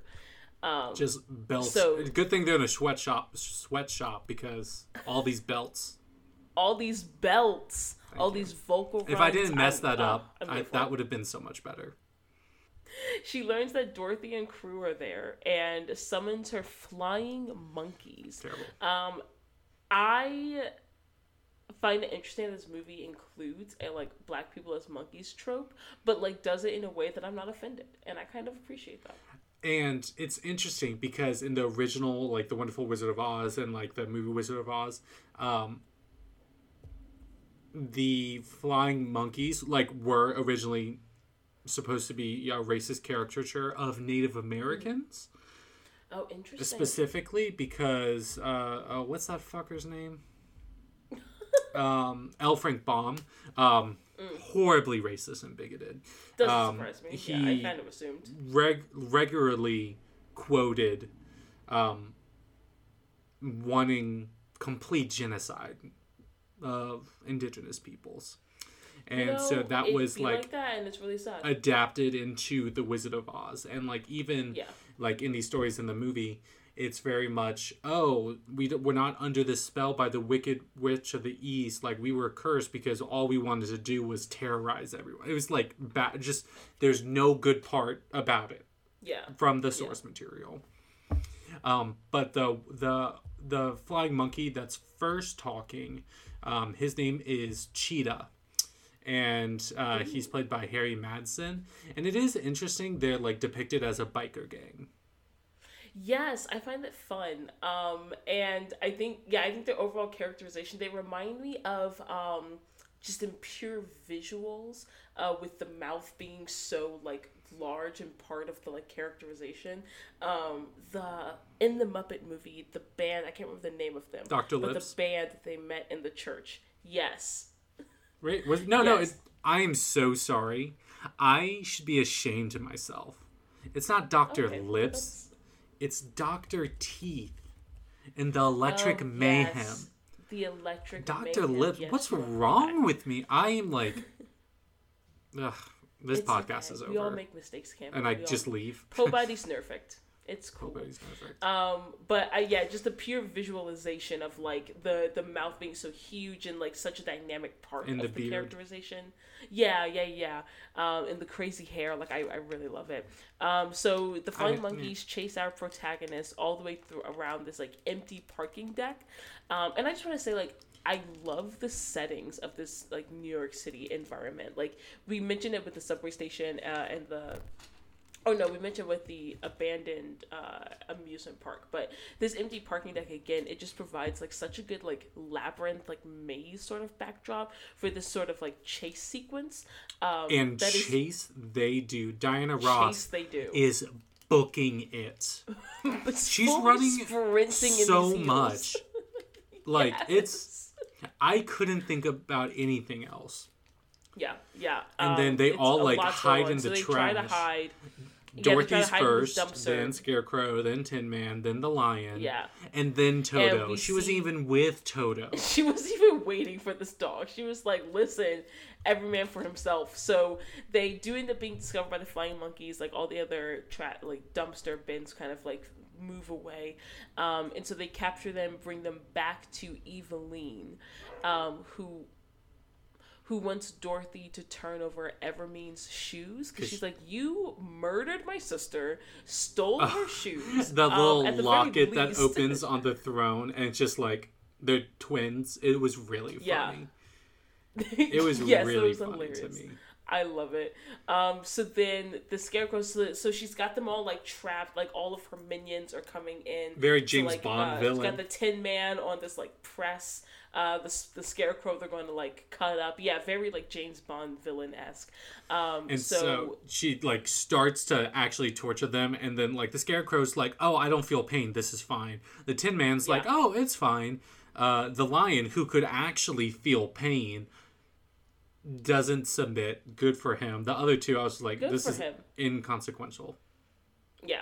Um, Um, but then, but then she like, asks, "Fine, "Do you I'm want?" gonna throw your dog Toto into this burning furnace." That's not what she says though. She was like, "Would you do you prefer a sauerkraut or a mustard?" on your hot dog. Great. which is like that's a great line objectively um, but also she was going to throw her dog into a furnace Um, Scarecrow, like, hints over to Dorothy. There's the yes like fire alarm, fire alarm and so yeah. she's like, you know, pretending to take the shoes. She's like, fine, and like pretends to cry and stuff like that. Goes over. Fire alarm, sprinklers fire come off. Uh, Evillene is allergic to water, and Yes. melts. And then her yes and throne it also puts out the fires of the furnace Yeah, and her throne shuts like a toilet. yes which is hilarious um, we also see all like the sewing machines and stuff like, Melting. melting And then we Um, see a so- rainbow. The day is saved thanks to the Powerpuff Girls. yes And we get all into the, the, workers song are freed "Everybody Rejoice: A Brand New Day," which was written by uh, Luther Vandross. Vandross. Yes, Luther Vandross is amazing. I was so happy when I saw his name. I love every song that I've ever heard by him. Um, so yeah, brand new day. We love an anti-capitalist anthem. done it. Uh, seize the means of production. Uh, the way they make the crew Seize uh, our freedom from our out- oppressors. Yes, the way they make like Dorothy and, and the gang stand out against like the workshop and ensemble is so cool. We didn't even talk about the the the workers' costumes.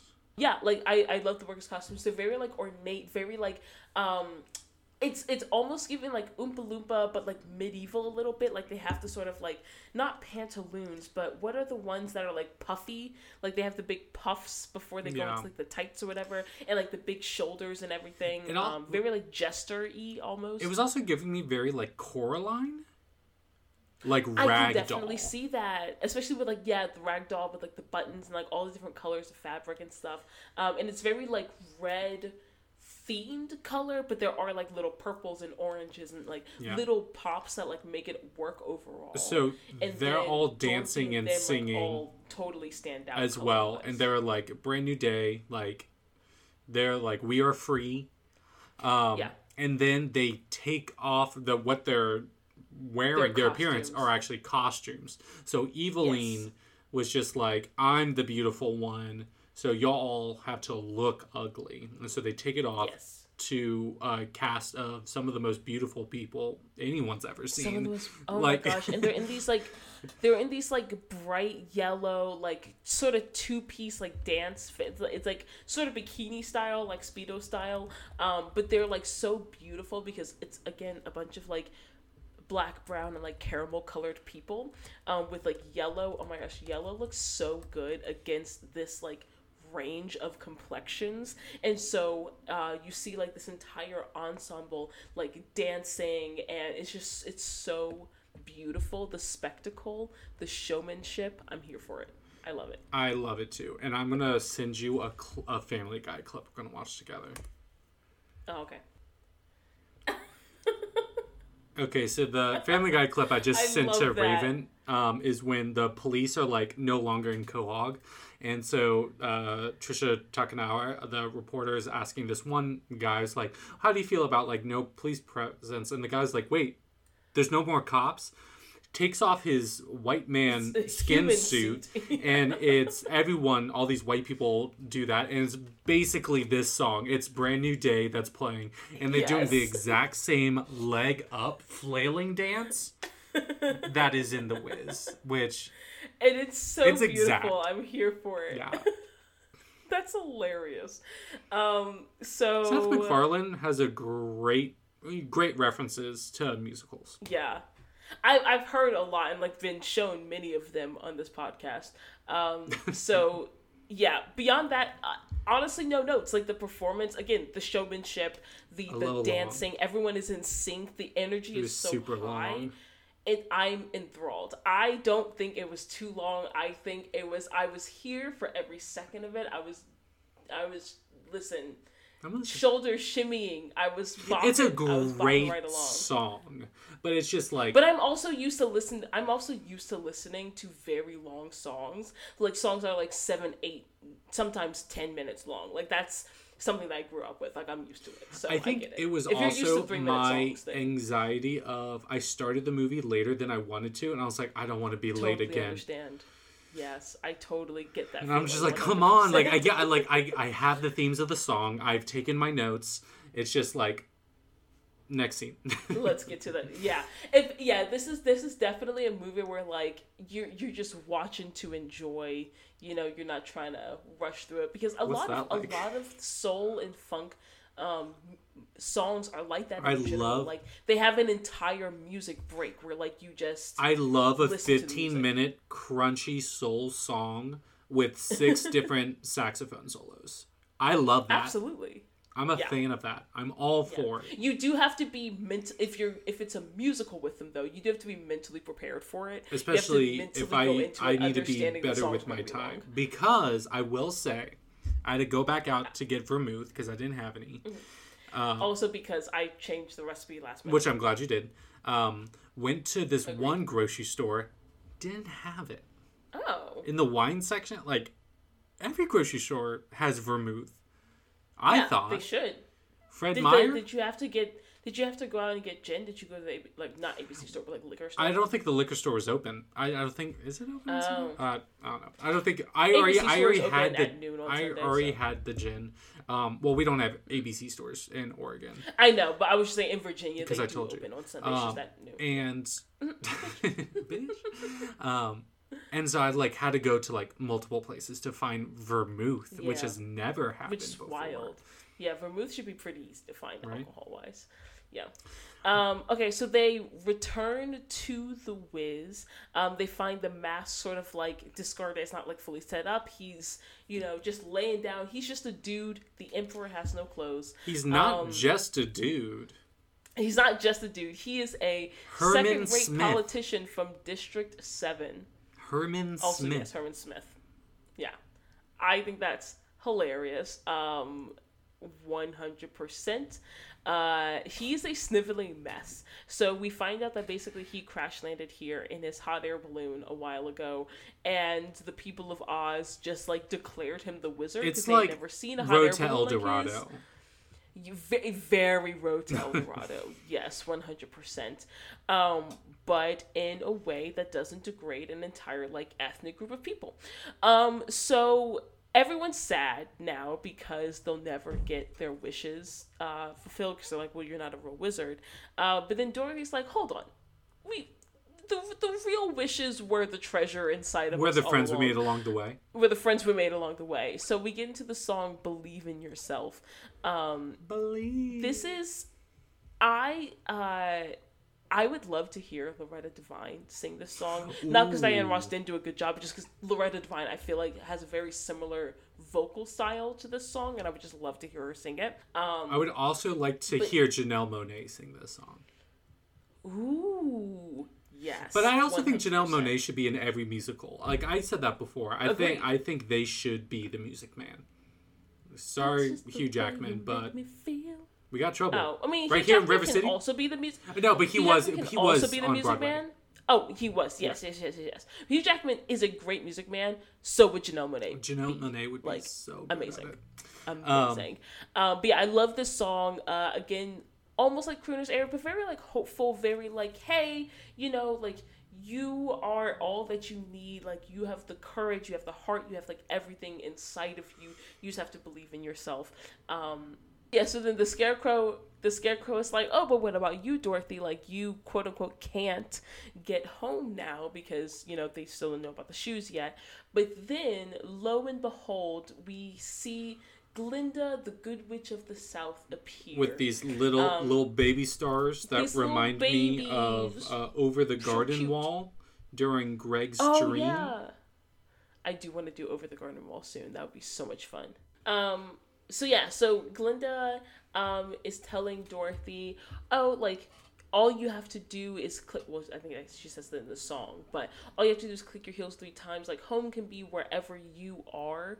Um, Home is where the you heart know, is. You can still Live, laugh, home love. is where the heart is, basically. And we get into a reprise, uh, an immediate reprise of "Believe in Yourself," um, and I already love it more. Like uh, Diana Ross' voice is amazing, but also Lena Horne's voice is also amazing and like very, very big, very like powerhouse. Um, it's like a very big soulful song, uh, soulful version of it. Um, and yeah, I'm just And it's it. it is just in really interesting though because Diana Ross's wasn't as like soulful. So it's like Yeah. So it's very much like someone is like singing a song It was and then, and then someone comes in and just like really is like you were never here. Did you get that? a, a little bit, yes. Because I literally yes. wrote down the note, what in the Jenna Maroney? Uh, I liked it, and that's a compliment. But it was It's just very like, oh, you want a the, like- song? Let me show you how to sing. It's the like musical version of you know the beginning of Big Sean's song "I Don't Fuck with You" or yeah, "I Don't Fuck Fuck with You," um, where it's the like I I I Yeah, exactly. like that. Like it's it's the like musical version of like I can do anything you can do, I can do better. Yeah. yeah. I think that's fun, Um, and I liked but it. it is better. And Diana Ross just had her moment. So You um, had so your moment. like- so then she's like, "So I could have gone home this whole time." Yes, bitch. That's yes. That's the point of the story. So she says goodbye to her friends. They all say their goodbyes, like hugging her, tears, everything. Um, and they're like, "Well, think of home, reminisce about home, and like Oh, get the, you there." well, the Wiz is like, hey, when you get home, can you do something for me? And she's like, no. No. she was like, how Love about this? it. How about you do something for me? Get the fuck out of this place and like do figure it out for your own. Like Yeah. you sent me to kill Do someone do better. and you want me to do you a favor. yeah. No. Um, and we get into the song That's "Home." like, ridiculous. Richard Pryor, absolutely not. Hey, Absolutely. hey, not. I know I have done nothing for you, and this was like life or death. and actively sent you Can into you- a life and death can you do situation me that a was also solid? a moral quandary. How about no, the fuck I won't. We love it. We love the boundary setting. I We love the setting good boundaries. The self advocacy. Yes. we stand. It's great. um, it's great. So we get into the song. Raven, you're so Home. funny. you're great. We get into the song "Home." Thank you. Uh, the song is like a warm hug. It's so comforting. It like wraps you up in the melody, and I love it. Diana Ross kills it. I think so, and I really like And this song. home. However, Mm, hot take. Mm, go ahead. I don't think this song is needed. I don't think it adds anything additionally, other than, of course, agree. Diana Ross singing a great song. Yeah, like I, I totally agree. There's, the like, song other really doesn't song- add anything. it This doesn't add anything other than physically being the finale and like the sort of emotional, ti like tied up, like tied ends of of Dorothy. if story. instead in the end of Believe in Yourself, if Glinda and Dorothy sing it together, I think that would have been a really good ending. But there's also like some other songs. I'm just like, I'm not sure if this was needed. Like Be a Lion. I get that. like I feel like it ended his story too soon. I interesting that you say that. Uh, that might may or might not tie into the potential discussion question Oh, for today. So yeah. we're gonna get into that in a second. Uh, But first, she she will- is kind of seeing everyone, and it's like she's talk. She's thinking of home. Uh, this like brand new world may be a fantasy, but if it like taught me how to like love myself and other people, then it's real to me, which Yeah. is like a really cool message. real to me. Um, Yeah. No place like home. Um, and then when she's like walking off into like her like a home, my last Home, note yeah. was thank God she has Toto because I wasn't convinced. She has not been paying this dog any mind this whole movie. the end, and then we get into the credits where they play "Ease on Down the Road," which is a great choice for that. Why is it? Yes. Maybe I just have such an affinity for traveling songs. Move in, right? Move around along the Muppet movie. Ease on down the road. A travel song from Shrek the Musical. Yes. Great. They're they're very fun because they're usually incredibly catchy, so they can get stuck in your head. Yeah. Um, Maybe it's the like, cadence of them. Yeah, it's it's very March like, but in a pop. Ugh, you know how much I fuck with a march. You love a I- march. John You Philip Sousa. Great. Correct. Correct. Um, so Originally a let's talk about. Let's get into Raven's Composer Corner. So we have a bow, few bow, bow. individuals that have contributed to the music for this musical. So first we have Charlie Smalls, who is an American composer and songwriter. Uh, so he wrote the music and lyrics of William F. Brown's uh, original 1975 Broadway musical, The Wiz, uh, and he wrote almost all of the songs for the 1978 film uh, that we've just talked about. Um, so some fun facts about him: he went to Juilliard at 11 from 1954 to 1961. He worked on an album for Hugh uh, Masekela and uh, also worked on the 1968 film Faces and also appeared on an episode of The Monkees. Uh, he toured as a I member of the New York. Right, he toured as a member of the New York Jazz Repertory, uh, which is also really cool. And for his work on The Wiz, he won the 1975 Tony for Best Score and the 1976 Grammy Award for Best Musical Theater Album. All obviously very well deserved. Yeah. Um, so the other artists that we have, or uh, songwriters that we have, we have Quincy Jones, Nickolas Ashford, and Valerie Simpson, who wrote "Can I Go On" and "Is This What uh, Is This What Feeling Gets," which is Dorothy's theme. Jones also did the music for the Emerald City sequence, uh, with the lyrics being done also by Charlie Smalls. Um, and then we have a couple others. So Anthony Jackson wrote the Poppy Girls theme, and then of course Luther Vandross wrote "Everybody Rejoice" and "A Brand New Day." Um, so kudos to all of them. Love the music. Super fun throughout this entire throughout this entire musical. Um, Campbell, for this episode, indeed, tis I said the, or not I said the frog. Um, for this episode's discussion question, um, I'm going to do something a little unprecedented, which is give you a choice. So That sounds so bad. it sounds really bad. Um, but uh, so I thought of two discussion questions that I want to like let you pick which one we primarily or which one we talk about.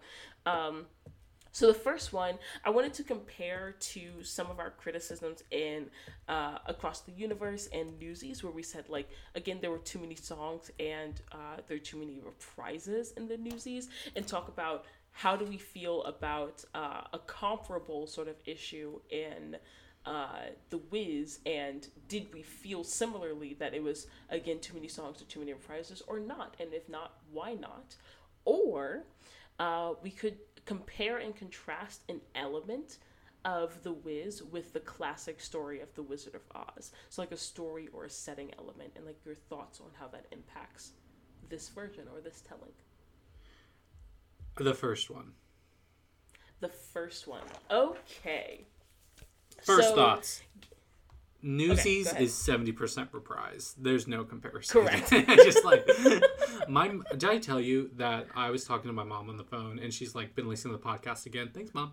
And Yeah, she like her. she called me and she was. I was like, oh hey, what are you doing? She was like, just reading some papes. Um, Oh yes, what she said to me. So I was like, that's fun. that's hilarious. Shout out to my mom. Um, yeah, I think But- Newsies does have a lot of reprises, but I, oh, go ahead. I was going to say, um, with the amount of songs, I think what's specific to the Wiz, and I think I do, I do like all, most if not all the songs. I did think there were so many songs that like took away from some narrative payoffs was my problem. Because for example uh be a lion great song that's Yeah. that's a finale character arc type of song yeah, not not needed in the not a mid character. not a not a, type of song. needed in the middle um Yeah. the the home song was just we just are like recapping what was just sung about immediately Yeah. after and that's like when i think of things are being too many songs i think for different musicals songs that aren't necessary. I, I no no no. I, I think for the Wiz, Okay. it's songs that are not necessary. For other musicals, Gotcha. I think the songs are like there's not enough like dialogue or other things happening. Mm. But for the Wiz, there's plenty of that. The dialogue is great. I'm a big fan of like you know how they um, adapted this kind of stuff, but it's just. I feel like in the Wiz specifically, you and musicals in general, you have these songs to explain a theme, a feeling, an emotion, an event, Mm-hmm. and in other musicals that have too many songs, it's just that constantly. But in the Wiz, it's like technically the right amount of moments or themes being discussed, but the themes are repeated and not Yes. being reprises Oh, okay. I get that. and that that was like that's why I thought it could have been a shorter movie, um, because there would just be like, okay, this song, where say, believe in yourself, you'll get home, you'll like do this stuff. Home is where the heart is, stuff like that. Immediately after, well, it's that song, then a reprise of that song, and then it's Yeah. home immediately after, Yeah. where it's just like, after. and then home, it's like, hey, maybe I should love myself. You sang about that two songs ago. Yes. It's this is not which a realization. Was, which was two now. minutes ago in movie time. No, no, no. With how long these songs on, this is like seven minutes ago movie time. Yeah. I get that. Um, I think addressing the be a lion thing, I kind of agree. I kind and this is this gets back to And I like the song. when when Dorothy yeah, when Dorothy was talking about um how each of them had displayed like courage and heart and brains throughout their journey, like all those things were inside you all the time, or or uh, along the way, or the entire time. Um, I I do think it would have been more impactful from a story perspective to have the the lions some of his courageous moments come truly just from him instead of having to be uh, bolstered by his team at that moment. Um, I agree that I think Be a Lion could have been a more effective song if it had come later in the storyline. Um, I think, and I think Believe in Yourself should probably have been a single musical sequence. I agree with like having Dorothy start off and then Glinda come in, and then maybe Dorothy and Glinda finish it together, and that's when she transitions home. That said, I love the song Home and I want to hear it. So maybe an end credit song or something like that, but I want it to be in the musical just because it's I, it's a beautiful song. Um, I think the reason I didn't feel like there were too many songs, like contrasting with Across the Universe, I think in Across the Universe, I was often jarred by the transitions into Yeah. the songs, which is to say that they were non-existent. Whereas Which I think this is very musical, I think that happens a lot in jukebox musicals specifically. it does happen a lot. in It's jukebox karaoke musicals, to yeah. musical.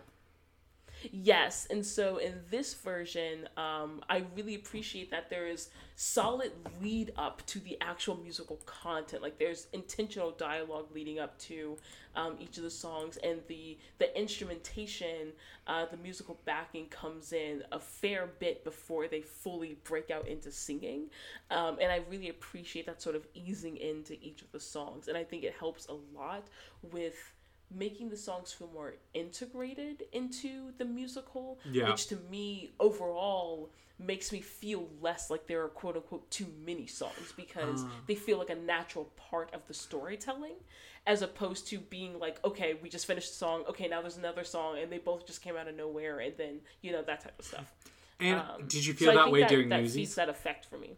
For Newsies, similarly, like for Newsies, I didn't feel like there were too many songs.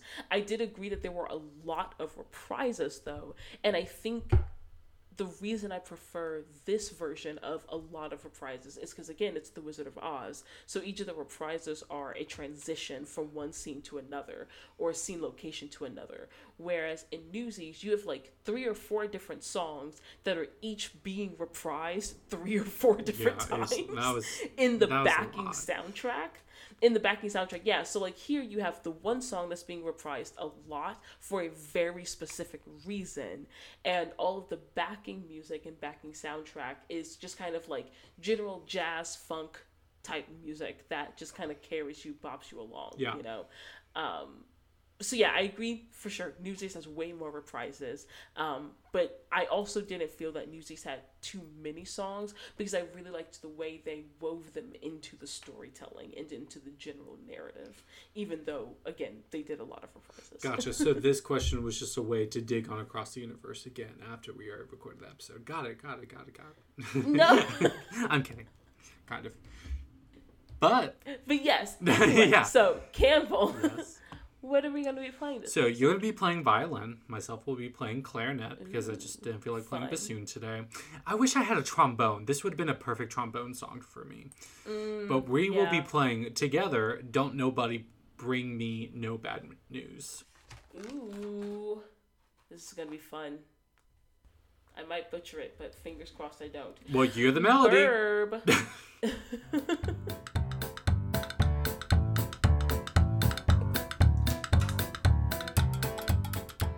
oh, I'm so sorry. Wait, You didn't stop. take a repeat.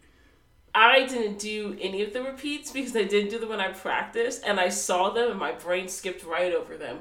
Do you want to do? do you want to do it over again? Do you want to start from a specific point? I don't know where you were when we finished. I'm so sorry. finished measure 29. Measure 29. That makes sense because I was like getting to the end. Um, and I was like, wait a minute. I didn't do the repeats. I'm so sorry. Let's- How are you feeling? Do you want to do the whole thing over do again? measure start measure 5 and take the second repeat. Start measure five, take the second repeat. I'm good with that. Okay. One, Oh, so disappointing. two, one, two, one, two.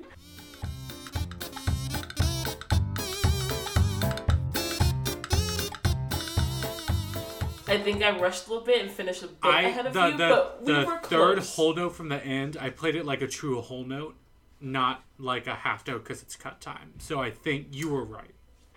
I gotcha. Okay, well that makes me feel a little bit better. Um, okay, so I didn't like totally crash and burn on this. Uh, it was actually a little fun to play because I love Yeah. a good. I wish I had a trombone. love a good jazzy swing because that would have been really fun for my part. Yeah, I didn't totally feel like getting a different chair out for my bassoon for my seat strap, so I played it on clarinet. That makes sense. Uh, so Campbell, Yeah. how would you rate this musical? There's a lot of things I like. The music's really good. I really like the acting. I like most of the costume design. However, I think I think so many songs just like took away from the story and like some of the costume designs I was like I don't want to see this anymore. um so I think I'd give it I think I'd give it a 7 out of 10. that you know i understand your reasoning um i personally was enthralled by this entire movie i had to like remind myself to take notes um yeah. So I think I'm going to give this. Honestly, starting this off, I would have said a 10 out of 10. I think I will give it a 9 out of 10 because I agree there are some parts that could be a little fixed up. There's some, you know, uh, a song could be moved to a better part in a character's arc. A couple songs, like, could have been, you know, better phrased, better arranged, not arranged, but like Shortened. orchestrated with the narrative, perhaps. Yeah. Um, so, yeah, there are some improvements that could be made. I will give it a 9 out of 10. But overall, I definitely loved this musical and enjoyed. Um, Oh no, I had a really good time. Drinking experience. Yeah, for sure, for sure. Um, okay, Campbell, Yeah. I'll just give you a double whammy. I'll give you Ooh. both of them. Where can you find us? Oh, you're you're just saying one. At, you're gonna say you're just gonna ask one at a time.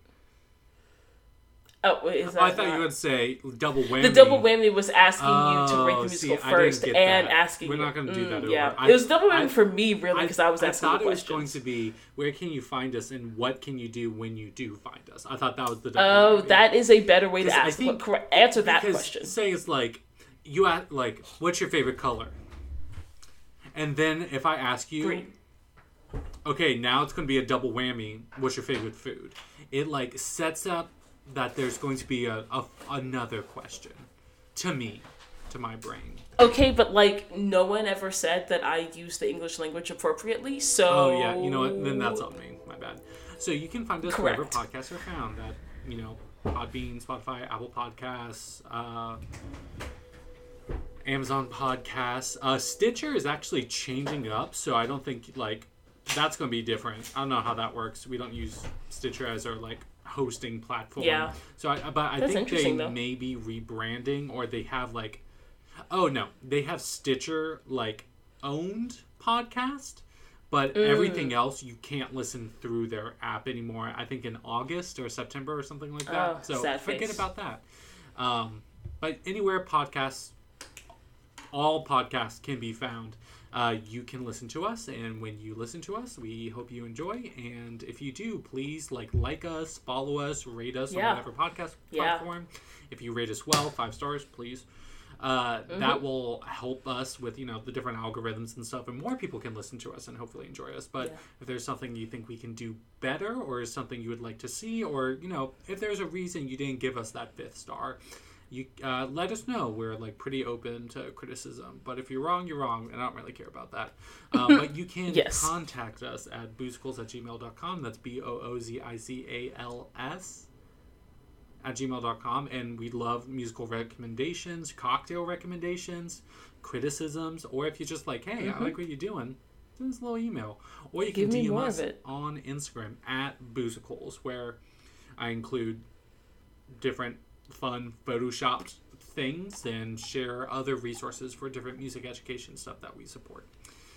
Yeah. Um, and any updates. Uh, for example, we had like an off week because of schedules, and we updated everyone on Instagram. So if you want updates on the podcast or exciting news and things where you know what can instantly share with everyone, Instagram's the place for that. Absolutely. Yeah, I think that's what I got. bye bye. Uh, goodbye, friend.